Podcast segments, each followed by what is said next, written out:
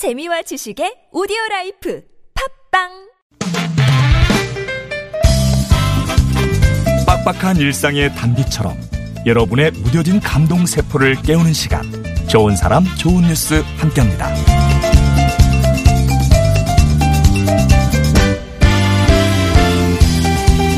누군가를 위로한다는 건 어떤 의미일까요? 미국 앨라배마주 헌츠빌의 한 학교의 선생님 프라이스 로렌스 씨는 2주 전에 장인어른의 장례를 치르고 학교에 돌아왔습니다. 평소와 다르게 자리에 앉아 쉬고 있는 선생님을 보고 6학년 학생들이 다가와 이유를 물었죠. 예 선생님은 어, 장인어른이 돌아가신 뒤에 아내가 많이 슬퍼하고 있단다 라고 설명을 했어요. 이 사연을 들은 아이들은 조의를 표했습니다. 수업을 마치고 교실을 떠나면서 문 앞에 서 있는 선생님과 포옹을 하고 하이파이브를 하면서 끝까지 위로하는 모습을 보였는데요. 그때 한 여학생이 조심스럽게 다가와서 로렌스 선생님의 손에 무언가를 쥐어줬습니다. 로렌스 사모님 유감이에요 라고 적힌 쪽지와 25센트짜리 동전 3개였어요. 그 학생은 일찍 아빠를 여인 슬픔을 잘 알기에 자신의 간식값을 내어주면서 조금이라도 선생님에게 위로가 되드리고 싶었던 거죠. 학생이 보여준 위로는 공감하는 마음을 나누는 거였습니다.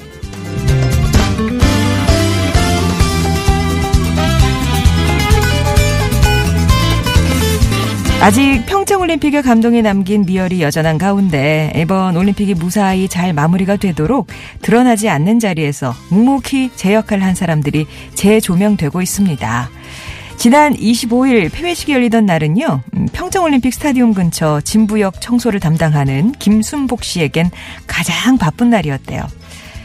이 역이 하루 700명이 오갈 거다 이렇게 계산해서 만든 작은 역이었는데 여기에 만 명이 오가다 보니까 매일이 전쟁이었죠. 그래도 김순복 씨는 행복하다 말합니다. 40년 경력 택시 운전사 오흥범 씨는 올림픽 기간 동안 진부역에서 스타디움까지 하루에도 수십 차례 왕복을 했는데요. 동료들과 의기투합해서 요금도 받지 않고 무료로 봉사를 하셨죠. 누가 시키지 않고 보상도 없지만 오흥범 기사님은 마음 뿌듯한 경험이었다고 말씀하십니다. 자원봉사자 최송화 씨 역시 자원봉사자 힘내라고 건네준 관람객들의 핫팩 하나에 기쁘게 일할 수 있었다고 말하는데요. 선수들이 흘린 땀과 눈물만큼이나 또 보이지 않은 곳에서 노력한 우리 평범한 시민들 덕분에 지난 17일 동안 평창 올림픽이 무사히 치러졌습니다. 여러분 덕분이에요. 고맙습니다. 지금까지 좋은 사람, 좋은 뉴스였습니다.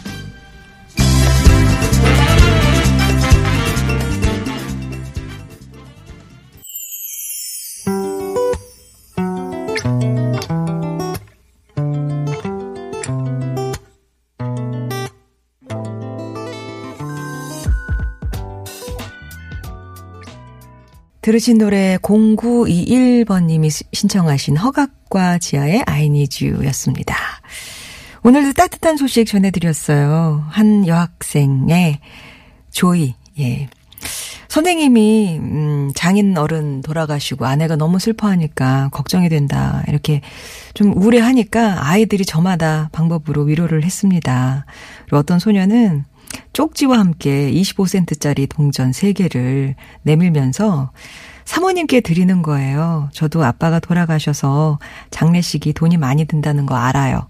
어쨌든 저는 오늘 아이스크림 먹고 싶지 않아요. 라면서 75센트를 건넸습니다. 선생님은 아이들한테 참 배울 점이 많다라고 얘기를 하셨는데요. 자, 선생님의 그 마음을 헤아리는 거, 공감할 줄 알고 그 마음을 나누는 거 정말 어, 제대로 아이가 배우면서 크고 있네요. 그리고 우리 평창올림픽을 성공으로 이끈 자원봉사자들 얘기 전해드렸어요.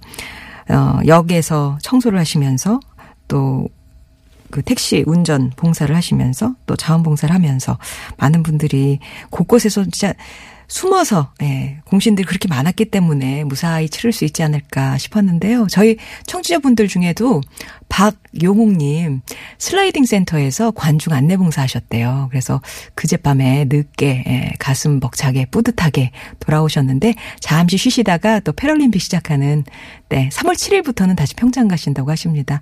몸 많이 추우셨죠? 하여튼 몸 다 추스리시고 또 가셔서 열심히 봉사해 주시기 바랍니다. 좋은 사람 좋은 뉴스 늘 우리 곁에 있습니다.